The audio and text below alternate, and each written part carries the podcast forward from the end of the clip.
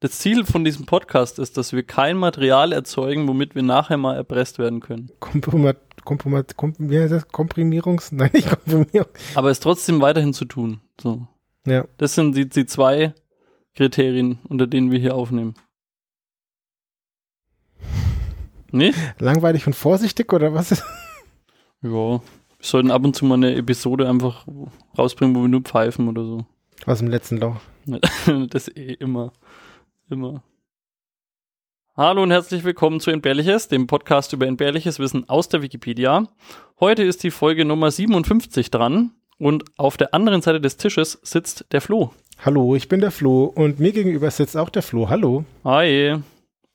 Was machen wir alle zwei Wochen? Wir treffen uns und bringen uns gegenseitig Wikipedia-Artikel mit, die wir uns gegenseitig vorstellen und uns dann darüber belustigen und amüsiert sind und danach meistens ein bisschen schlauer. Hoffentlich. So machen wir das auch dieses Mal wieder. Wer auch über Wikipedia geredet hat, ist Jan Böhmermann in seiner aktuellen Sendung, in seiner neuen Sendung, ZDF Magazin, die Schön, wie du dich angestrengt hast, äh, Ja, genau. nicht den falschen Sendungstitel zu nennen. Ich habe schon, ich habe hab, ich hab mich extra bemüht, dass ich nicht Neo-Magazin sage. Und das Royal könnte mir auf jeden Fall auch mal rausrutschen. Also die Sendung heißt ZDF Magazin und dies ist die erste Folge nach der Sommerpause, wenn ich das richtig verstehe. Richtig? Und da hat Jan Böhmermann über mal wieder einen Beitrag über die Wikipedia gemacht. Also zuerst mal kann man die anschauen und die würden wir auf jeden Fall empfehlen. Genau. Und das Thema war die Wikipedia. Oder beziehungsweise Probleme, die es ähm, eben speziell in Sachen Wahlkampf und Politik mit der Wikipedia gibt. Genau. In der Wikipedia können alle möglichen Leute editieren, also editieren da auch alle möglichen Leute. Die geneigten äh, entbehrliches Hörer wissen das natürlich alles. Und es beginnt bei, äh, wer weiß nicht, rechten Mobs, die sich irgendwie verabreden oder dazu aufgerufen werden, Dinge schön zu schreiben oder Artikel schlecht zu schreiben, die sich dann dort treffen und Sachen editieren. Und es geht dann weiter darüber, dass Politiker selbst über sich Dinge da reinschreiben. Und dann geht es auch darum, dass einzelne prominente Wikipedia-Editoren so ein bisschen ihre, ihre Macht missbrauchen, beziehungsweise den Einblick, den sie haben, dazu nutzen, unterschwellig Dinge in die Wikipedia reinzubekommen, in der Hoffnung, dass sie da ein bisschen länger drin bleiben. Und es hat mich so ein bisschen, also es ist nicht völlig, es war jetzt nicht völlig neu für mich, dass Leute in die Wikipedia Scheiße reinschreiben. Ähm, aber so ein bisschen dieses Ausmaß, also vor allem das letzte Beispiel, da war ein Wikipedia-Editor, den ich natürlich nicht kenne, aber der so ein bisschen wichtig ist und der hat dann eine Werbeagentur gegründet, die, für die, bei der er sich dann dafür bezahlen lässt, dass einzelne, naja, absurde Dinge in die Wikipedia eingetragen werden und die dann da halt bleiben. Also was, was, was mich verwundert hat, oder was heißt verwundert? Ich fand es cool, dass es thematisiert wurde. Ich kannte vorher schon Auftragsarbeiten in der Wikipedia für meistens eher so für Firmen oder für so ein bisschen Pressearbeit oder irgendwie, keine Ahnung, das, das kannte ich schon. Aber den Politikteil, der war mir jetzt überhaupt nicht bewusst. Oder, aber ist natürlich logisch. Ich meine, eine gute Außenwirkung ist jetzt sowohl für Wirtschaft als auch für Politik wichtig. Ja. Was ich in dem Zusammenhang gelernt habe, ist, dass du, dass es schon legal ist, dass du dich dafür bezahlen lässt, dass du die Wikipedia editierst, wenn du das entsprechend kenntlich machst, damit man das einfacher herausfinden kann, beziehungsweise ne besser nachvollziehen kann. Natürlich musst du dich an Regeln halten und darfst da nicht die, die, die Marketingfolien reinkopieren. Kannst, So. du, äh, kannst du sagen, wie das geht, wie man das kennzeichnet? Also man, man muss wohl auf seine Artikel, also auf seine Benutzerseite, muss man angeben, dass dieser Account benutzt wird, um Ah ja, bezahlte Inhalte zu hinterlegen und man muss auch dort dokumentieren, welche Artikel man aufgrund von welchem Auftraggeber man editiert hat. So, also wenn jetzt, also das ist ja auch vielleicht auch irgendwie, also du willst ja in der Wikipedia schöne Inhalte haben und dass dann da jemand für bezahlt wird, weiß ich nicht, den Artikel vom Bundestag oder so richtig zu machen, gescheit zu machen, mit Fotos zu füllen von irgendwelchen Politikern ist ja auch, das ist ja irgendwie eine gute Sache. So, wenn du jetzt aber halt anfängst, da nur noch so PR PR-Quatsch reinzuschreiben, dann ist halt nicht mehr cool. Und wenn du dich dafür bezahlen lässt, dass du den kompletten Bullshit in Artikel reinschreibst, dann ist das natürlich schon eine krasse Sache. Was ich eigentlich geil finde, ist, dass das halt alles nachvollziehbar ist. Also vielleicht nicht alles, aber diesen einen Editor, den man da jetzt prominent herausgestellt hat, dem sein Account wurde innerhalb von Minuten gesperrt. Und das gibt, kann man sich auch anschauen, vielleicht verlinke ich das, es gibt so Diskussionsseiten, wo sie quasi sammeln, was dieser Editor gemacht hat, welche Sockenpuppen-Accounts er hat, also Accounts, die er auch benutzt. Ich kann auch einfach Screenshots machen von unserer Telegram-Unterhaltung, wo ich einfach alle Informationen in den letzten Tagen zu diesem Thema von dir gescreenshottet, verlinkt und ähm, zitiert bekommen habe. Also mich hat sehr gefreut, aber ähm, also es war auch sehr umfangreich. Möglicherweise habe ich mich in das Thema ein bisschen reingelegt. Ja, ich weiß. Und, aber das ist eigentlich cool, weil jetzt gibt's ja quasi Leute, die schauen, was da für Änderungen drin sind, die man jetzt gleich wieder rückgängig machen muss und man kann ihm hinterher schauen. Aber natürlich findet man auch nicht alles. Also weiß man, vielleicht hat man schon alles gefunden, aber das weiß man halt nicht. Man weiß halt erst, wenn man was gefunden hat, dass es so ist. Und jetzt gibt's halt Leute, die gucken, ah, der und der Account, die könnten doch auch so ähnlich sein. Und dann melden sich Leute, nee, nee, ich bin schon ein echter Mensch. Hm. Ähm, so, es ist spannend. Auf der einen Seite kannst du das halt jetzt so ein bisschen nachvollziehen und ist das jetzt irgendwie gut oder schlecht?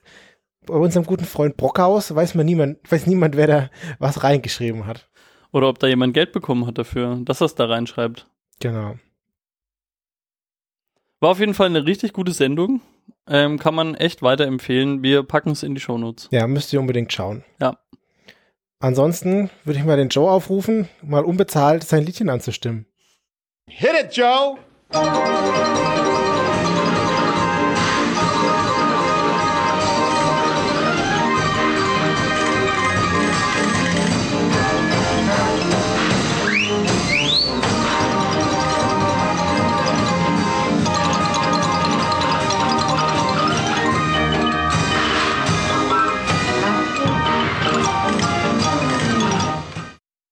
Vielen lieben Dank, Joe. Und lieber Flo, was hast du mir heute mitgebracht? Ich habe einen Artikel dabei und er heißt Aktion Eichhörnchen. Das ist lustig, ich habe heute auch etwas über Tiere dabei. Über ein Echt? Tier, ja. Okay, aber, okay, aber weißt du vom Namen her, um was es geht? Aktion Eichhörnchen, das könnte so eine verdeckte BND-Ermittlung sein oder sowas. Ja, Aktion hört sich schon mal echt äh, so an, als wäre so eine Geheim, so eine Geheimsache. Aber es ist äh, alles andere als geheim. Okay, nee, dann weiß ich es nicht. Ähm, Also ich hätte es auch bei dem BND nicht gewusst, aber dann habe ich keine Vorstellung. also wir sind im Kalten Krieg. Ah, also doch. Ja, nein, es ist ein, wir sind 1961 und halt von da an quasi die nächsten paar Jahre sozusagen. Und damals hatte man ja viel Angst über einen neuen äh, aufziehenden Krieg und so weiter. Und da gab es viel, ähm, viele Sorgen. Und dann gab es ja auch irgendwie Atomwaffen und so. Und dann war alles so ein bisschen schwierig und irgendwie ein bisschen blöd. Und Aktion Eichhörnchen beschreibt jetzt eine Aktion, wo ähm, die Bundesregierung oder beziehungsweise der, deutsche Staat versucht hat, den ähm, Einwohnern ein Konzept vorzulegen, wie sie denn Nahrungsmittelvorräte, so einen bestimmten Grundvorrat ähm, zu Hause anlegen sollen. Ah.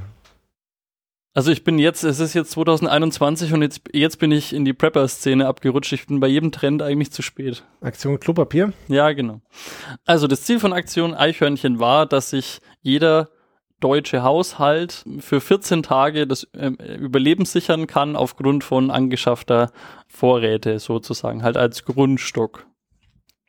Pro Person in diesem Leben, äh, in diesem Haushalt waren jetzt empfohlen ein Kilogramm Reis oder beziehungsweise Teigwaren, ein Kilogramm Zucker, 500 Gramm Speiseöl beziehungsweise Schweineschmalz, je nachdem, Mhm. ein Kilo Fisch- und Fleischkonserven und eventuelle Ergänzungsvorräte.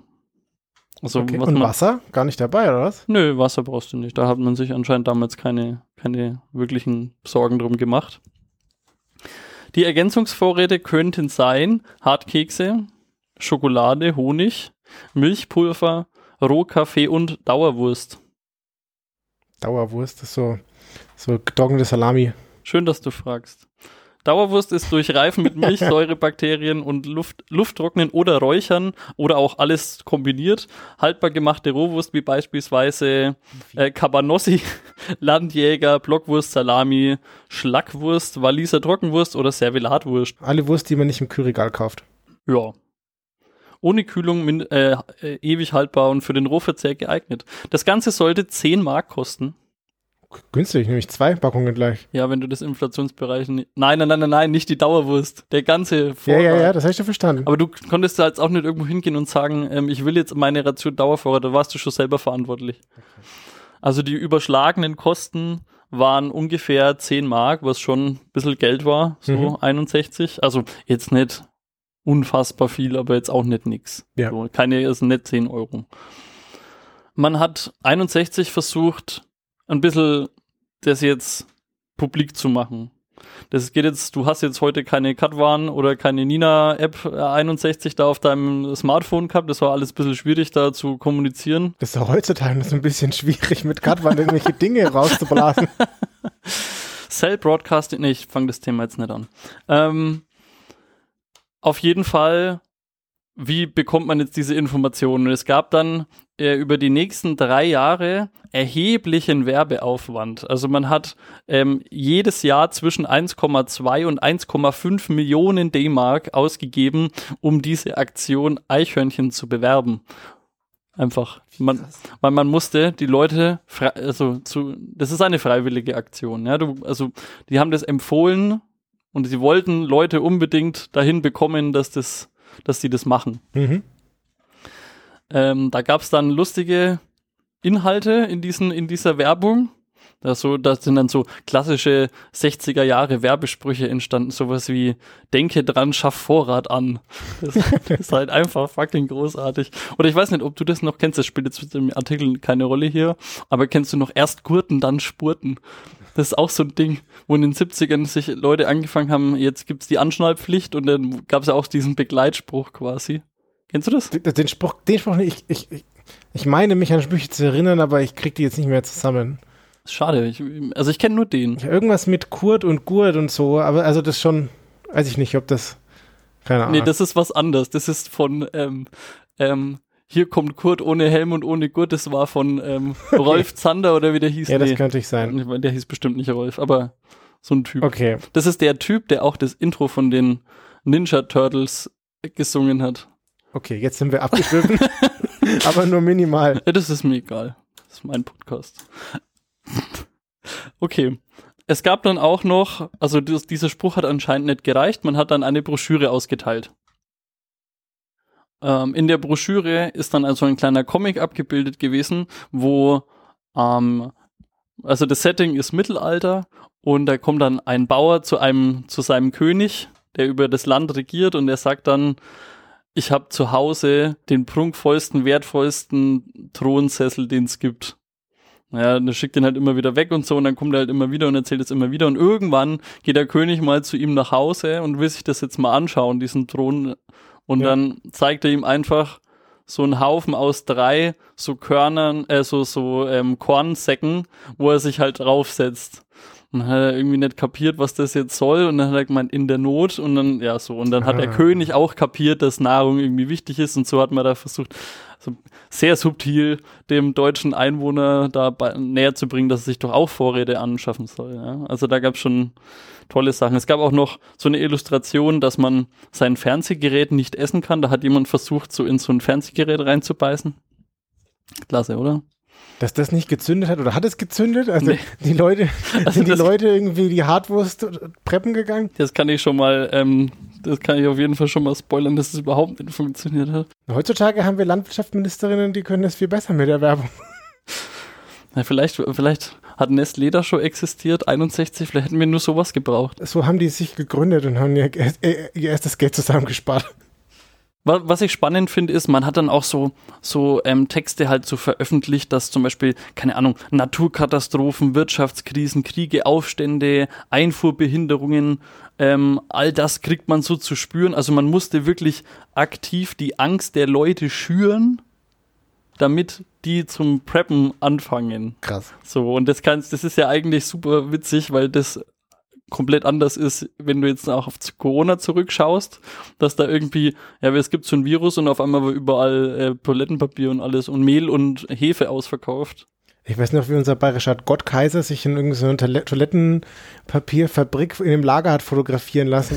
dass, die, dass, die, oh dass, dass, die Leute sehen, dass hier noch Toilettenpapier in Hülle und Fülle vorhanden ist. Oh, das habe ich völlig vergessen. Sau geil. Also, so der der der ähm, der Ton in diesen Angstmacher-Kampagnen war halt auf jeden Fall so und das finde ich auch interessant. Die Welt ist kleiner geworden, also zwecks der Globalisierung. Entfernung ist im Katastrophenfall einfach kein Schutz mehr. Also wenn man halt sagt, ja, was heißt ich, in sonst Buxtehude ist jetzt Krieg, du, dann hilft dir das nimmer. Und das musste man 1961 halt erst noch jemandem beibringen, dass Globalisierung auch bedeutet, dass jetzt da halt morgen irgendwie Probleme geben kann mit der Nahrungsversorgung oder so. Das ist krass. Das kann ich mir, ich, ich kann mir dies, diesen Mindset echt nur super schwer vorstellen. Aber ja, es ist super spannend. Ähm, ja, das hat dann auch irgendwie alles, also äh, was hatten wir jetzt schon? Wir hatten einen Comic, wir hatten so einen komischen äh, Denke dran Vorratanspruch und wir hatten jetzt irgendwie richtig Angstmache, das hat auch irgendwie nicht, nicht so wirklich gezündet. Ich habe eine Idee, wir bräuchten so Glitzersticker. Die hätten sie jetzt mit abwerfen können, weil ah. es wurden dann ähm, äh, im Jahr drauf 250.000 Flugblätter abgeschmissen, einfach damit man, damit man einfach sich diesen scheiß Vorrat jetzt anschafft. Aber nein. Wie konnte dieser Artikel bisher an mir vorbeigehen? Das ist ja unfassbar geil. Also die Kritik. Also das ist jetzt das Ende dieser Werbekampagne. Das hat jetzt auch, das waren jetzt viele Auszüge, aber es hat jetzt alles reicht jetzt auch mal. Ähm, die Kritik ist natürlich von den Bürgern, es ist zu teuer in der Anschaffung, es ist zu aufwendig, dass man das irgendwo lagert, also es sind halt einfach andere Verhältnisse auch. Man hat dann auch ein paar Leute interviewt, also man hat halt quasi in der Zeitung Stimmen eingefangen und hat eine Frau zum Beispiel gean warum, geantwortet, warum sie sich den Grundvorrat nicht anschafft, hat sie geantwortet, im Ernstfall kann einem ein bisschen Mehl und Zucker auch nicht retten. Und Fand ich spannend. Mhm. Und die andere äh, Frau wurde auch noch ähm, gefragt. Und sie hat wiederum entgegnet, dass wenn es zu einem Krieg kommt, kommt es zu einem Atomkrieg und dann brauchen wir eh keinerlei Vorräte mehr. Also das war das, das, das Mindset, wo du im Kalten Krieg so dein Leben bestritten hast. Also wenn jetzt noch mal was passiert so nach dem Zweiten das Weltkrieg, dann ist einfach wurscht halt, weil das die Waffen haben wir nicht mehr unter Kontrolle, ist ja alles so neu und so groß und was weiß ich. Also heftig. Okay, geil. Heftigst. Ich meine, die haben ja auch gesehen, was da in Hiroshima passiert ist ja, und alles. Klar. Heftig einfach. Keine Ahnung, finde ich richtig geil. So. Also in Summe ist die Aktion Eichhörnchen komplett fehlgeschlagen. Nur zwei bis drei Prozent aller Haushalte haben sich diesen Vorrat wirklich angeschafft. Und es war ein vergeblicher Versuch, Notversorgung quasi flächendeckend in Deutschland ähm, einzuführen. Was auch echt wirklich komisch ist, weil aus dem, also so, das deckt sich jetzt wieder mit dem Verhalten in Corona. Eigentlich ist Deutschland oder beziehungsweise die Bevölkerung äh, bekannt dafür gewesen, dass man so Existenzängste oder so Grundsicherung auf jeden Fall sicherstellen will, weil ähm, gerade im Ersten Weltkrieg, also so 1918 oder was, gab's, nee, 15 gab es eine Seeblockade von England und da hat man die Auswirkungen sehr rapide gespürt und das, also dem auch dieser Seeblockade wird irgendwie zugerechnet, dass man dann 1918 dieser Matrosenaufstand dann passiert ist, was dann den Kollaps ausge mhm. ausgelöst hat. Also das heißt, es gab ja Erfahrungen eigentlich. Auch wenn es jetzt, äh, lass mich rechnen, 20, 40 Jahre vorher noch war, aber da gibt's bestimmt irgendwelche Eltern oder ähm, Omas, Opas, die das dann halt noch erzählen. Aber trotzdem, ich glaube, es ist einfach die Aussichtslosigkeit gewesen. Ja, okay, spannend. Weil es gibt ja auch für, ich versuche das jetzt wieder auf die heutige Zeit zu mappen, jetzt gleich erstmal auch unabhängig von Corona, aber in dem Themengebiet ist das irgendwie auch zu mir übergeschwappt. Es gibt ja auch jetzt so vom deutschen Katastrophenschutz, wie auch immer das heißt, Anweisungen, was man so daheim haben sollte. Hm. Und irgendwie Wasser für sieben Tage oder irgendwie sowas. Also. Ja, kommt drauf an. Also hast du das rausgesucht? Ja. Okay, dann. dann nee, red ruhig weiter ich habe ungefähr einen halben Liter Wasser auf Vorrat. Das ist der, den ich in meine Sprudelflasche gefüllt habe, wenn ich so drüber nachdenke. Ja, gesetzlich verordneter Soda-Stream dafür zu Hause. Tatsächlich ist, also ich wollte jetzt erstmal danken, bevor ich das vergesse, nämlich Astrubal für 54 Prozent des Artikels Aktion Eichhörnchen. Mhm. Aber die Frage nach Notvorrat und heute habe ich mir natürlich auch gestellt. Ich habe ja schon gesagt, ich bin jetzt ein bisschen spät im, im, im, im Prepper-Game. Aber den Artikel habe ich mir jetzt dann auch noch durchgelesen, weil ich echt wissen wollte, wie das heute ist. Weil ich, ich habe mich auch erinnert, dass es vom Katastrophenschutz Empfehlungen gibt, wie man das jetzt genau wenn man ein Vorzeigebürger ist, dass, wie man das jetzt zu machen hat. Ähm, aber ich konnte mich da auch nicht an Details erinnern und die, die will ich auf gar keinen Fall alle durchkauen. Aber also ja, es gibt eine Liste von Sachen, die du privat aufbewahren sollst für ungefähr 14 Tage. Also diese zwei Wochen sind jetzt auch, mhm. also je nach Anwendungsfall. Es wird dann halt schon auch noch über ein Radio, das übrigens auch auf dieser Liste steht, dass man ein Kurbelradio haben soll, falls, damit man noch die Kommunikation vom Staat quasi mitbekommt, falls sich an der Katastrophenlage was ändert. Ja. Auf jeden Fall sollst du was privat aufbewahren und es äh, teilt sich in grob die Kategorien Essen und Trinken ein ähm, wo wir so über halt, keine Ahnung, alles, was wir jetzt gerade schon so ein bisschen besprochen haben, 20 Liter Flüssigkeit, ähm, keine Säfte, sondern wirklich halt Wasser und ein bisschen Lebensmittel, die sich halt länger halten und so. Die nächste Kategorie ist Hygiene, also Seife, Waschmittel, Zahnpasta, alles, was du so brauchst. Übrigens steht auch Toilettenpapier mit drauf. was, was ist Ihre Tagesdosis-Empfehlung? Es, da gibt es keine Mengenangaben. Also wenn, dann musst du wirklich, dann musst du wirklich vom Katastrophenschutz da mal auf die Webseite gehen. Das habe ich jetzt hier nicht gemacht. Primärforschung habe ich nur an äh, Primärquellenforschung habe ich nur auf anderer Stelle gemacht, aber das erzähle ich gleich. Mhm. So, es gibt noch die Hausapotheke, einfach mit so ein bisschen. Man soll übrigens Abführmittel bereit haben. Also fand ich okay. interessant. Verbandskasten und sowas halt ganz normal. Kohletabletten auch, falls, weißt schon. Für den Energieausfall soll man ungefähr einen ähm, Campingkocher zu Hause haben, warme Kleidung, Taschenlampen, Batterien, Streichhölzer und so weiter, Bargeld. Wo das, wir haben jetzt wieder Überschneidung zu diesem Kochem ähm, Geldbunker, mhm. falls, falls ja. du es dann noch eintauschen musst oder kannst. Wir haben noch eine Kategorie, die heißt Dokumentensicherung, dass man Familienurkunden, Renten, Pensions- und Einkommensbescheinigungen, Sparbücher, Aktien, alles mögliche, Zeugnisse, Verträge und ein Testament bei sich hat, mhm. dass man das sichert, dass das irgendwo aufgehoben ist. Und ein Notgepäck, das, falls man sein Zuhause verlassen soll, soll man einen Rucksack haben, wo Erste Hilfe, also Teile des vorher aufgezählten, der vorgezählten auf Kategorien sich enthalten. So. Ich stelle mir vor, so eine Grammatik ist jetzt gerade nicht so meins, aber so wir, nehmen, wir sind jetzt einfach mal drüber weg. Wenn du, wenn du stell dir vor, du bist so eine vierköpfige Familie, da brauchst du ja einen eigenen Raum nur, um den Scheiß zu lagern, oder? ist richtig, ja. Komplett. Außer die Kinder dürfen nicht so viel trinken dann. Ist da irgendwas zur, zur Erhebung der Stimmung dabei? Irgendwie? Kohletabletten. Brechmittel. oh Gott. Ja. Also, äh, oder, also, vielleicht haben dann vier Leute Spaß, wenn einer das Radio kurbelt. Dann ist die Stimmung gut. Ja. So, das war jetzt nur der private Teil, um den du dich selber ähm, kümmern musst. Aber ich habe noch eine Sache dabei, die ich auch noch super cool finde. Nämlich es gibt eine Bundesreserve an Getreide aus Weizen, Roggen, ähm, Hafer, die im Notfall quasi Mehl und ähm, Brotversorgung aufrechterhalten soll. Mhm. Ich denke, du wirst dir denken, dass der Standort geheim ist. Ja. Der Standort ist nämlich geheim. Wie geheim sind die? Das so geheim, dass man nicht weiß, wo es ist. Okay, wenn ich jetzt den OpenStreetMap suche, Körnerspeicher. Gib mal geheimer Getreidespeicher ein. Ähm, was denkst du, wie viele Tonnen da an Korn aufgehoben wird? Ach je, jetzt kommen wir wieder Schätzfragen. Ich werde jetzt sowas von ablosen. Ich, ich mag das eigentlich. Wenn du ablust. Wie viel Getreide in, in Summe, oder? Ja.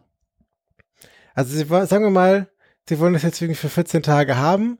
Jeder Bundesbürger braucht ein Kilo Brot für die 14 Tage. Das heißt, sie haben 80 Millionen Kilo eingelagert. Es sind 800.000 Tonnen. Pro ein, also pro Bundesbürger 9,7 Kilogramm. Das ist echt viel. Also das hat mich überrascht, dass das so viel ist. Weil da brauche ich echt nicht, also wenn da mal irgendeine so Krise kommt, dann habe ich jetzt kein, keine Angst mehr, dass ich dann nicht der Erste an diesem Kornspeicher bin, der sein Zeug abholt. Da kann ich einfach mir Zeit lassen. Wenn die alle schon ihr Zeug haben, dann gehe ich dann irgendwann Nachmittag mal hin und hole mir mein Korn. Ja, aber da ist der Missgabelschorsch schon unterwegs gewesen. Also, Wenn sie alles äh, geplündert haben. Ja, für irgendwas braucht er sein SUV und einfach das, sein Auto vollgeladen.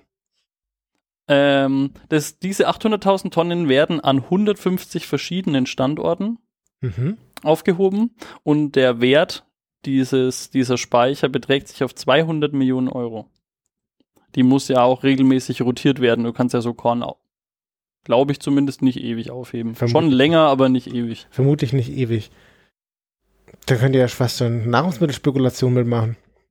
Ja, auf jeden Fall. Also ich stelle mir das auch so vor, dass das einfach das Nachbargebäude von dieser Ersatzwährung gleich ist in Kochem. So, dass da einfach, ja, hier haben wir das neue Geld, hier haben wir den Ersatzkorn und dann, Also, ich bin nochmal, also wie viele Standorte? 150? ja. Du kannst mir nicht erzählen, dass das mega top secret ist. Also du hast ja da, also wenn du da irgendwo 1000 Tonnen, Aber was ist dein Take jetzt? Dass ich, dein Take ist jetzt, dass ich einfach auf Google Maps schauen kann, wo der nächste Kornspeicher ist und dann finde ich das. am Kornmarkt bestimmt. genau. Ja, das ist der Witz. Also Mitten am ich kann, das Kornmarkt. sogar, ich kann das sogar noch präzisieren, weil in Wikipedia steht, dass diese Kornspeicher immer sehr nahe an Mühlen sind. Also das heißt, Mühlen zu finden ist auf jeden Fall nicht so schwer. Okay, dann suche ich jetzt bei OpenStreetMap alle Mühlen raus, die in der Nähe ein leeres äh, Lagerhaus haben. Wo dann so eine BND-Adresse dran steht. Plot Twist, einfach jede Mülldeponie, wo du immer dachtest, das ist eine Mülldeponie, ist einfach so ein Getreidespeicher. Das schmeckt das Brot aber nicht so gut. Hm.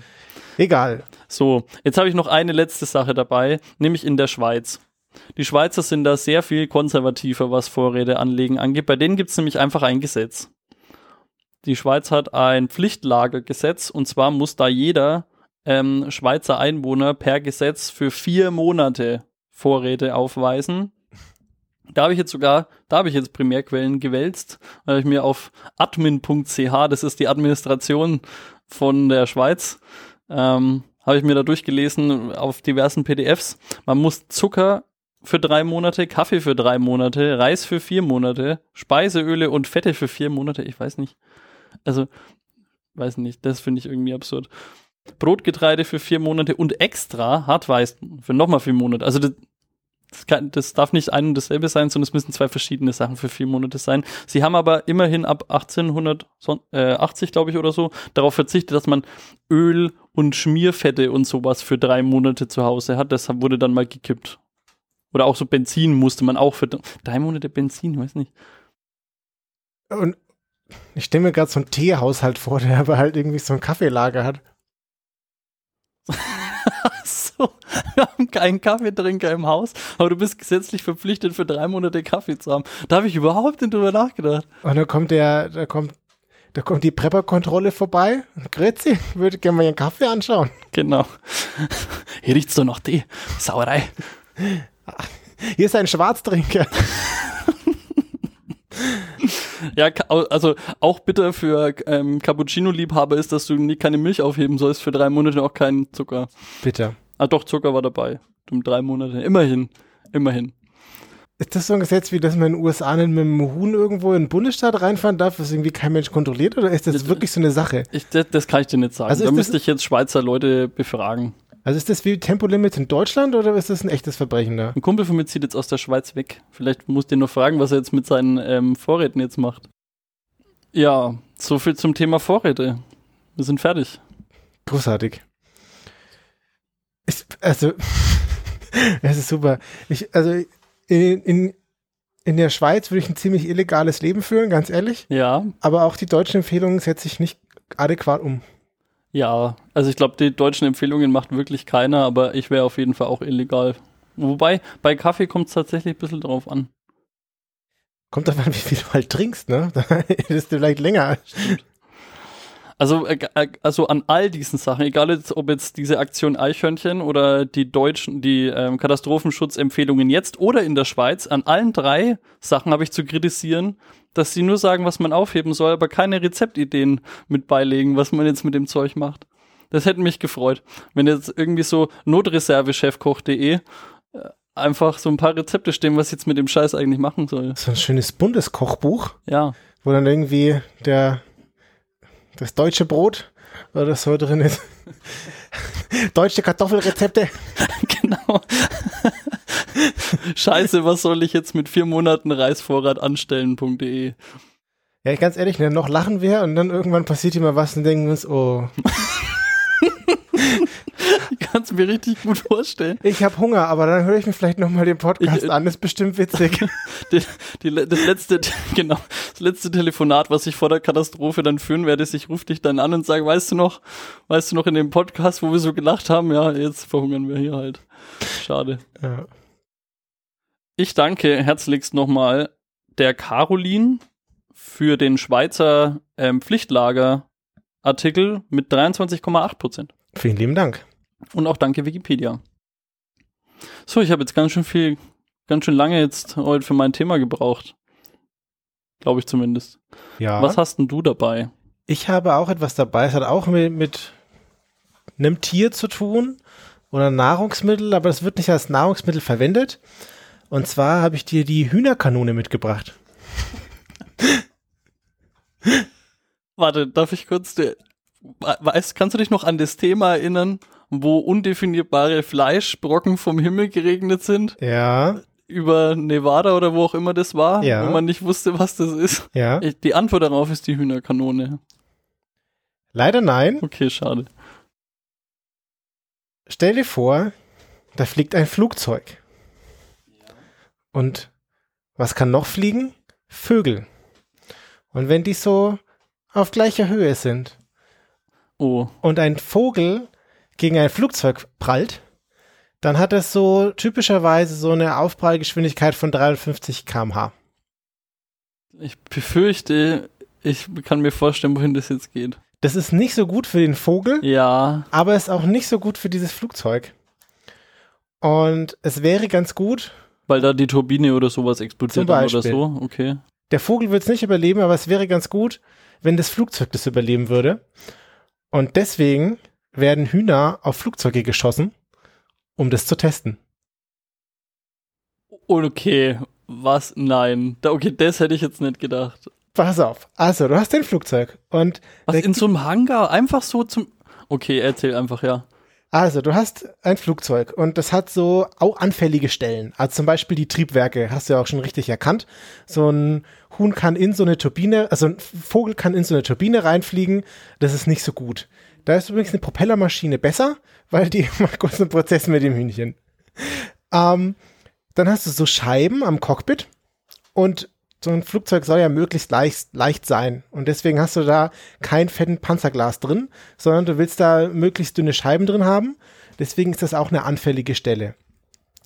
Dann, wenn du so vorstellst, hast du ein Flugzeug und das fliegt, das heißt, alles, was so von vorne sichtbar ist oder von vorne wegsteht, ist ein bisschen gefährlich. Da gehört zum Beispiel das Fahrwerk dazu oder eben die Flügel und auch so Höhen- und Seitenruder, weil die sind natürlich nochmal filigraner und auch noch beweglich und deswegen ist das gefährlich. Aber du kannst natürlich auch mit so einem Flugobjekt, mit so einem Vogel einfach auf die Haut von so einem Flugzeug aufprallen und wenn du dann Druckverlust in der Kabine hast, auch nicht so geil. Okay. Ich stelle mir gerade, du kennst dieses Bild von diesem Survivor Bias, wo Flugzeuge aus dem Zweiten Weltkrieg zurückkommen und man Ja. hat dann visualisiert, wo überall die Einschusslöcher waren und man hat dann gemerkt, wo man hinschießen kann, damit es noch zurückkommt. Dieses Bild mit den Einschusslöchern kennst du? Und das stelle ich mir gerade vor, dass da kleine Hühner eingezeichnet sind einfach. So Mohun-mäßig. Ja, nee, dass man dann einfach sieht, wo, wo darf überall das Huhn einschlagen, damit es noch zurückkommt. Genau. Und wir reden ja nicht nur von Hühnern, sondern es gibt auch zum Beispiel Hagel und da stehen Flugzeuge rum oder fliegen rum, wenn Hagel ist. Oder du hast so kleine Beton und Splitter und Kleinteile auf Start- und Landebahnen, die es aufwirbeln kann. Und das ist natürlich auch gefährlich fürs Flugzeug. Und jetzt stellt sich so ein bisschen die Frage, ist das denn absurdes Szenario oder passiert das regelmäßig? Ich habe in der Recherche ein Video vom DLR, also vom Deutschen Zentrum für Luft- und Raumfahrt gefunden. Ein Und Video, okay. ja, und da komme ich gleich noch drauf, was Sie da vorgestellt haben. Und zwar hat der gesagt, dass man pro Tag in Deutschland zwei Vogelschläge hat, wo ein Vogel mit einem Flugzeug zusammenstößt. Das ist ganz schön viel. Und natürlich, was kann man jetzt dagegen tun, dass diese Flugzeuge da ein Problem mit haben? Naja, was zum einen passiert, es gibt so Vogelabschrecksysteme und so Populationskontrolle von Vogeln, Vögeln. Also es gibt Leute, die laufen um den Flughafen herum und auf dem Flughafengelände und vertreiben da alle Vögel, die da nisten oder sich da irgendwie ansiedeln und vergrämen die und machen dann auch so Vogelscheuchen auf und so weiter, weil das, wenn schon mal kein Vogel da ist, dann ist schon mal gut, aber Flugzeuge fliegen halt viel durch die Gegend. Was auch passiert ist, dass man Radar nutzt, um so größere Vo Vogelschwärme zu orten, wo die sich gerade aufhalten, damit man dann drumherum fliegen kann. Mhm. Aber am Ende des Tages haben wir gelernt, dass es immer noch zwei Vogelschläge pro Tag in Deutschland gibt. Deswegen muss man Flugzeuge stabiler machen. Das ist eigentlich super spannend, weil das kann ja nur während dem Landen oder während dem Starten passieren, weil wenn du ab einer gewissen Höhe hast, ja keine Vögel mehr, oder? Also wenn die da auf Flughöhe sind bei 8000 Meter oder was das ist, dann hast du ja keine Vögel mehr. Also ich weiß nicht, wie, wie hoch die höchsten Vögel fliegen und wie tief die, die tiefsten Flugzeuge fliegen. Nicht zu tief, Rüdiger. Ja. Aber es passiert auf jeden Fall. Und man will die Flugzeuge stabiler machen und das will man testen und dafür hat man dann die Hühnerkanone, mit der man Hühner auf die schießt. Und 1942 ist die erste überlieferte Hühnerkanone entwickelt worden und die konnte Hühner mit 640 kmh Oh auf Flugzeuge Was, schießen. 600? 640 kmh. Üblicherweise wurde sie aber nur mit 430 kmh genutzt. Und das funktioniert typischerweise so, du hast eine, die Kanone und da hast du natürlich so einen Presslufttank und da wird der Druck erhöht, erhöht, erhöht. Und dann hast du zum Beispiel ein Ventil, mit dem man dann die Druckluft auf einmal ablassen kann. Oder es gibt so eine Keramikmembran, die mit so einer Nadel dann zerstoßen kann und dann explodiert das quasi. Und die Hühner oder die Gans, die liegt dann in so einem, in so einer Schachtel, so einer runden zylindrischen Schachtel. Und der Druck geht dann auf die Schachtel und die Schachtel und die Gans bewegen sich dann los. Die Schachtel wird vom, von der Mündung der Kanone aufgefangen und dann fliegt nur noch das Huhn. Wow. Also das ist so hart. Und dann macht Oh man davon Gott. eine Zeitlupenaufnahme, weil man ja genau wissen will, was dann da passiert ist. Und da kommen wir beim, das, das Video gibt's dann vom DLR. Und der, einer der ersten Tests wurde mit einer 1,8 Kilogramm schweren Gans gemacht.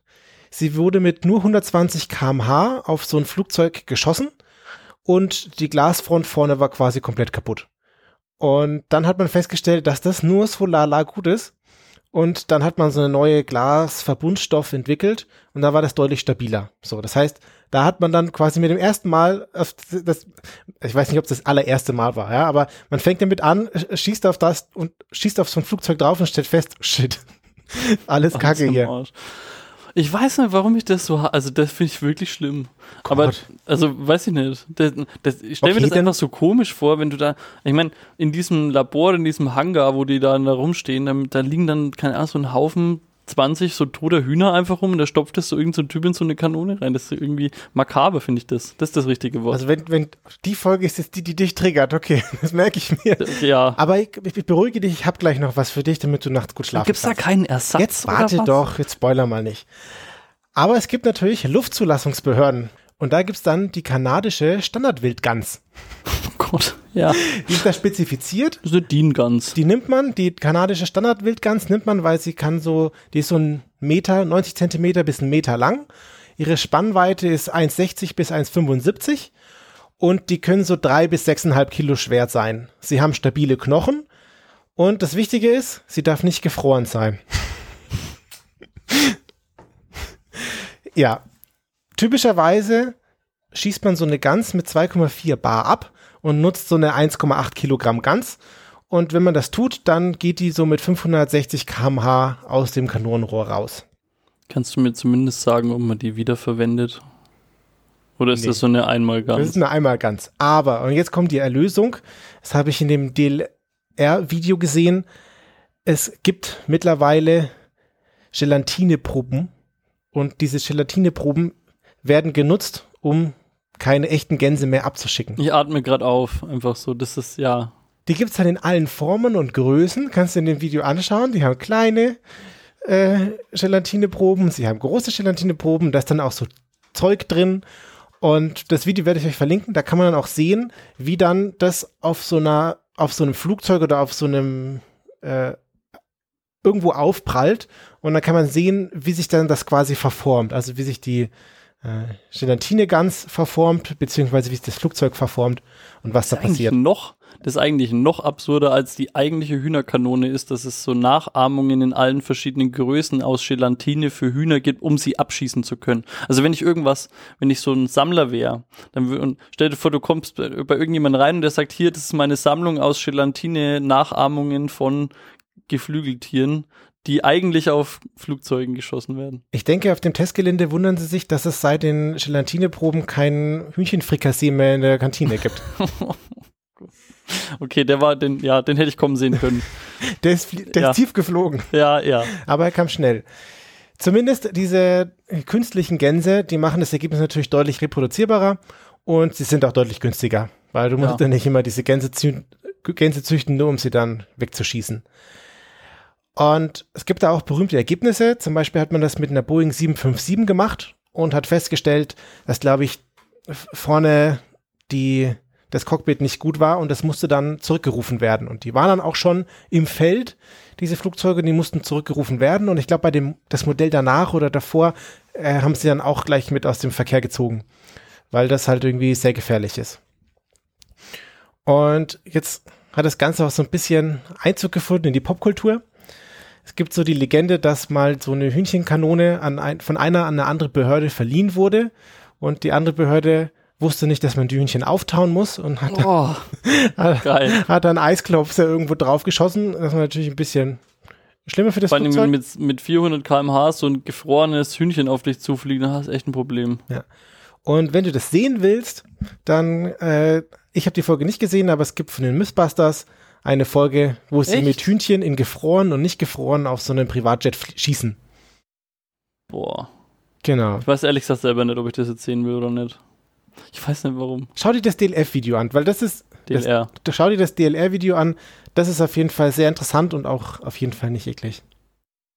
Ich weiß nicht, bei mir visualisiert sich das auch so, als würde das Ding komplett zerschellen so und Zumindest haben wir dem Tobi M 46,4% des deutschen Artikels und dem oder der Firefly mit 85,5% den englischen Artikel zu verdanken. Vielen lieben Dank dafür. vielen Dank und danke dir für dieses tolle Thema. Also es hat mich, äh, mein, mein überwiegendes Gefühl war äh, ja sehr abstoßend, aber ehrlich gesagt finde ich es trotzdem interessant. Okay. Ich hätte nicht gedacht, dass dich das Thema so mitnimmt. Ja, weiß ich nicht. Das, das fühlt sich einfach so komisch an.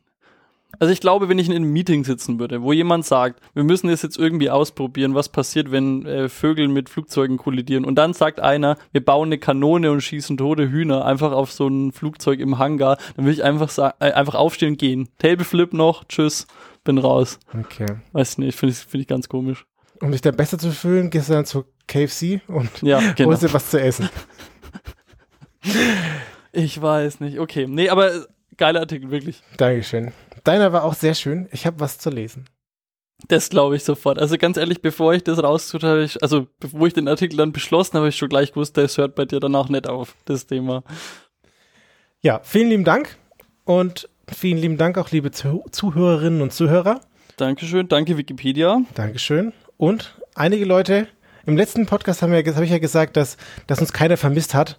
Aber ich habe jetzt über äh, diverse Stellen mitbekommen, dass Leute doch schon gemerkt haben, dass da irgendwas, dass da irgendwie so eine Folge fehlt. Aber sie wollten jetzt keinen Anspruch erheben und Ja. sie waren sich auch nicht so richtig sicher. Also das fand ich am allercoolsten. Dass wir, dass wir so coole Hörer haben, die dann sagen, ja, aber ich wollte euch nicht stressen, weil ihr macht das ja auch in eurer Freizeit. Das war so richtig ja, das war sehr schön. fürs Herz. Vielen lieben Dank, liebe Hörerinnen und Hörer, die uns vermisst haben und alle, die zugehört haben. Und dann hören wir uns auf jeden Fall beim nächsten Mal wieder. Vielen Dank. Ciao, ciao. Ciao.